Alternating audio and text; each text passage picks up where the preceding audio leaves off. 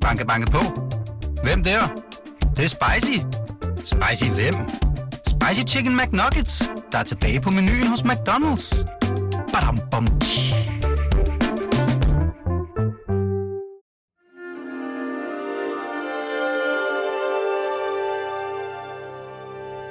Her kommer en artikel fra Weekendavisen. Jeg lyttede selv til Lone Franks kloge essay om døden, da jeg gik rundt i et supermarked her i weekenden på Østerbro, og flere gange blev nødt til at stoppe ved en kølemonter for bare at høre efter. For det gør virkelig noget godt for livet at tænke mere over døden, siger Lone Frank. Hør selv her.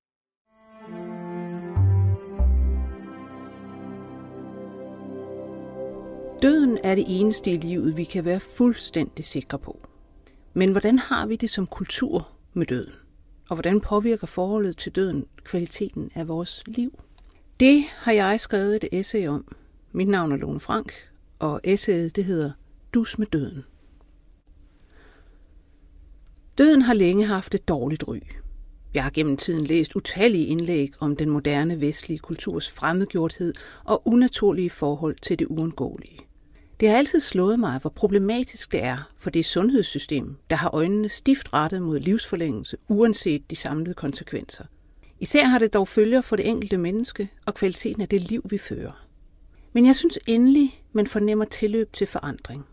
Det er som om døden har fået en slags medvind, at den så at sige er omblæst af kulturel morgenluft eller som overlæge og konsulent i Dansk Selskab for Patientsikkerhed Ove Gårdbo, formulerede det på en konference lige før jul.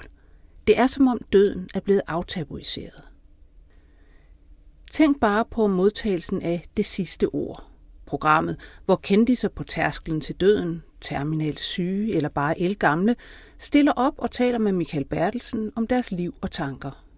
Formatet går sin sejrsgang med massive seertal og overvejende begejstrede anmeldelser. De manende stemmer, der taler om dødsporno og manglende respekt, er relativt få og fylder forbavsende lidt.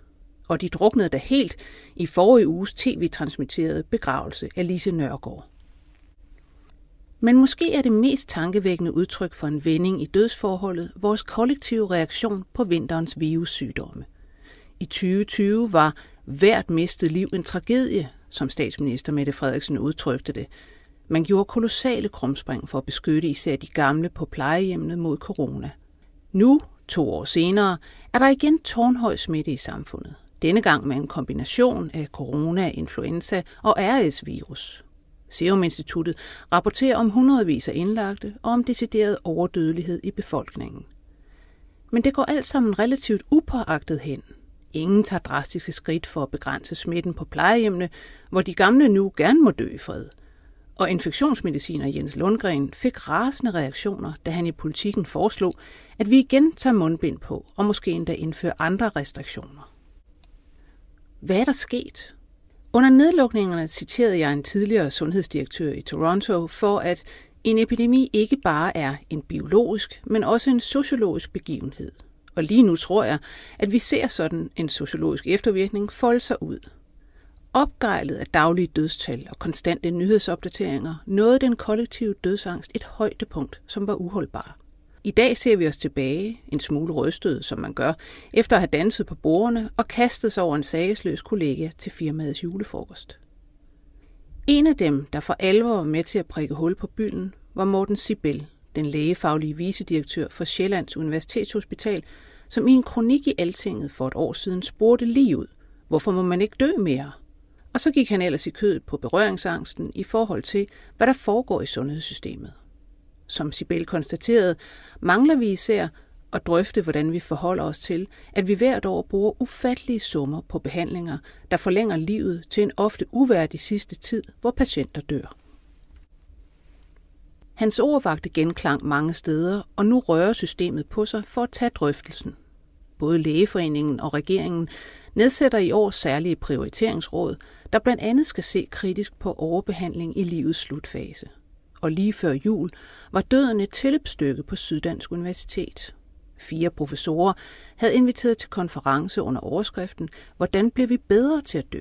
og en bred forsamling af især sygeplejersker, sosuer og læger fyldte de 450 pladser i institutionens største auditorium. Her kom artige ting på bordet. Selv havde jeg aldrig hørt om fænomenet trøstekemo, og Google kender det heller ikke. Men åbenbart forekommer det, at man på danske onkologiske afdelinger behandler anglende patienter med skrabe giftstoffer, selv når man ved, at de ikke udretter noget. Simpelthen for at slippe for at sætte sig ned og tale med den døende og de pårørende om, at det nu uafvendeligt går mod døden. Vi holder håbet i live alt for længe, ud over al rimelighed. Forventningerne til, hvad vi kan udrette, er alt for høje og må afstemmes løbende, sagde Morten Sibel i sit oplæg, og Ove Gårdbo supplerede. Jeg plejer at sige, at overbehandling af døende mennesker formentlig er en af de væsentligste enkelstående behandlingsfejl i Danmark i dag, og ingen fagfolk har endnu sagt mig imod. Debatten i salen afslørede en bred enighed om, at sundhedspersonale skal være bedre rustet og mere redde til at tage samtalen, den svære, men nødvendige. Det er en glimrende ambition, men vi, som det hele drejer sig om, skal samtidig blive bedre til at høre efter. Det skorter ikke på historier om pårørende, der kaster sig froden over realistiske læger og nærmest truer med at klage, hvis ikke deres døende får alt, hvad den kan trække af behandling her og nu. Men overbehandling koster ikke bare dyrt i systemet. Det kan have en høj personlig pris at lukke ørerne for virkeligheden, understregede journalist Esben Kær, der var ordstyrer i Odense. Han fortalte om at miste sin lille søn til en aggressiv lungehindekræft, og om at have svært ved at tilgive sig selv, for ikke at have fået sagt et langt og kærlighedsfuldt farvel. I stedet for at tale med sin søn om døden, gik far på jagt efter et mirakel og knoklede på med at opsnuse og slæbe drengen igennem eksotiske og opslidende behandlinger. Til trods for, at lægerne på Rigshospitalet havde gjort klart, at overlevelseschancerne stort set var nul. Jeg synes selv, jeg har lært ting og sager om døden ved at være med på sidelinjen for nogle af dem, jeg elskede mest. Min far døde for efterhånden 15 år siden, og forløbet, der står lysende klart i min erindring, viste mig noget om at give slip på en ordentlig måde, og om at lytte, selvom man næsten ikke kan holde det ud. Han var mentalt i topform, min gamle far. Skarp, tænksom og umådeligt belæst. Men slidt op rent fysisk og klar over, at han på grund af kritisk dårligt blodomløb stod til at miste begge sine ben.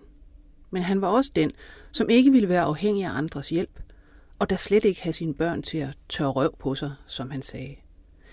Jeg ved nu, at han faktisk holdt ved livet i flere år, fordi jeg, hans for længst voksne datter, var forfærdeligt tæt knyttet til ham. Men til sidst orkede han ikke længere og tog den bunke piller, som han i hemmelighed havde sparet op til et diskret selvmord.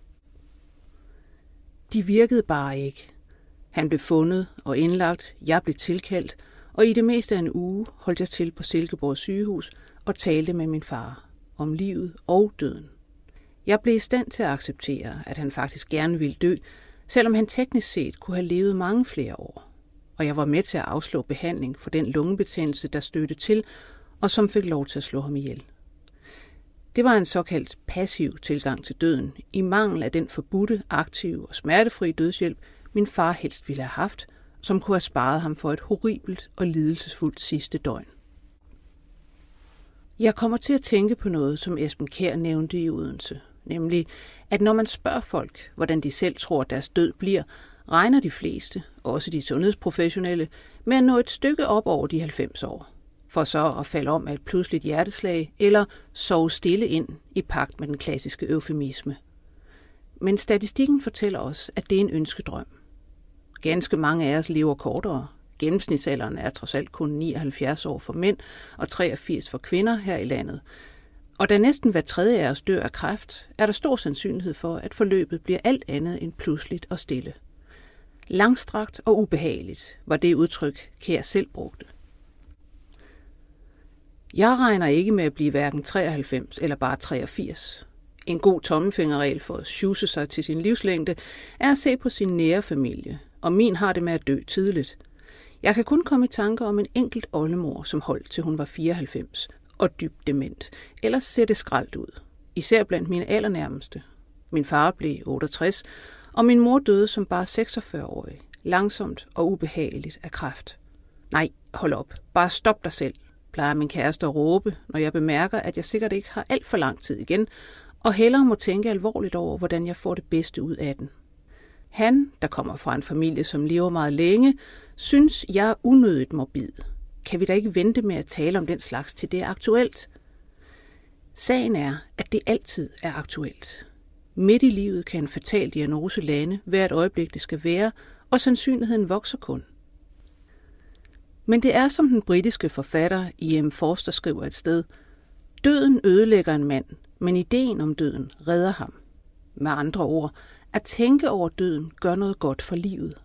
Det er ikke bare noget, buddhister og stoikere går rundt og siger. Moderne psykologisk forskning peger også i den retning. Ikke sådan at forstå, at dødsangsten kommer til at forsvinde. Den er en pris, vi betaler for selve den menneskelige bevidsthed med dens rigelige muligheder for selvreflektion. Men vi kan blive meget bedre til at leve med den, og måske endda bruge den konstruktivt. At sætte døden direkte i øjnene, enten ved helt konkret at blive konfronteret med den, eller ved at meditere over den på forskellige vis, får os til at ændre prioriteter, at bruge mere energi på de ting, som giver os en dybere fornemmelse af livsmening. Jamen er problemet med døden ikke præcis, at den tager meningen ud af alting? Ikke nødvendigvis. Man kan argumentere for, at netop timeligheden, det at vi har en benhård bagkant, gør tiden til vores egentlige kapital og gør det indløsende vigtigt at bruge den godt. Hvis den var uendeligt, var det lige meget. Interessant nok viser det sig også, at mennesker, selv efter at være blevet diagnostiseret med en dødelig sygdom, kan komme til at føle mening og en grad af accept. Det er i hvert fald, hvad den amerikanske psykiater William Breitbart har opdaget i sit mangeårige arbejde med terminale patienter på kræftcentret Memorial Sloan Kettering i New York. Han har udviklet et forløb med såkaldt meningsorienteret psykoterapi og afprøvet det i forløb i tre randomiserede og kontrollerede eksperimenter. Gennem bare otte sessioner sidder patienter i små grupper sammen med en terapeut og reflekterer over og diskuterer eksistentielle spørgsmål. Spørgsmål som, hvem er jeg? Hvad har givet mig oplevelsen af mening i livet? Og hvad efterlader jeg af aftryk i verden? Forskningen peger på, at øvelsen ikke alene kan fjerne selvmordstanker hos de mest fortvivlede, men også kan dæmpe angst. Patienter rapporterer om mindre angst, bedre livskvalitet og en større oplevelse af mening med livet. Alt sammen effekter, der har vist sig ikke bare at holde, men at vokse i måneder efter terapien var slut, og døden kom tættere på. Så vidt Lone Franks essay om vores forhold til døden. Og husk så, at man som abonnent kan lytte til mange flere af Weekendavisens artikler, og det kan man jo på weekendavisen.dk. God lyttelyst. Banke, banke på. Hvem der? Det, det er spicy. Spicy hvem? Spicy Chicken McNuggets, der er tilbage på menuen hos McDonald's. Badum, bom, tji.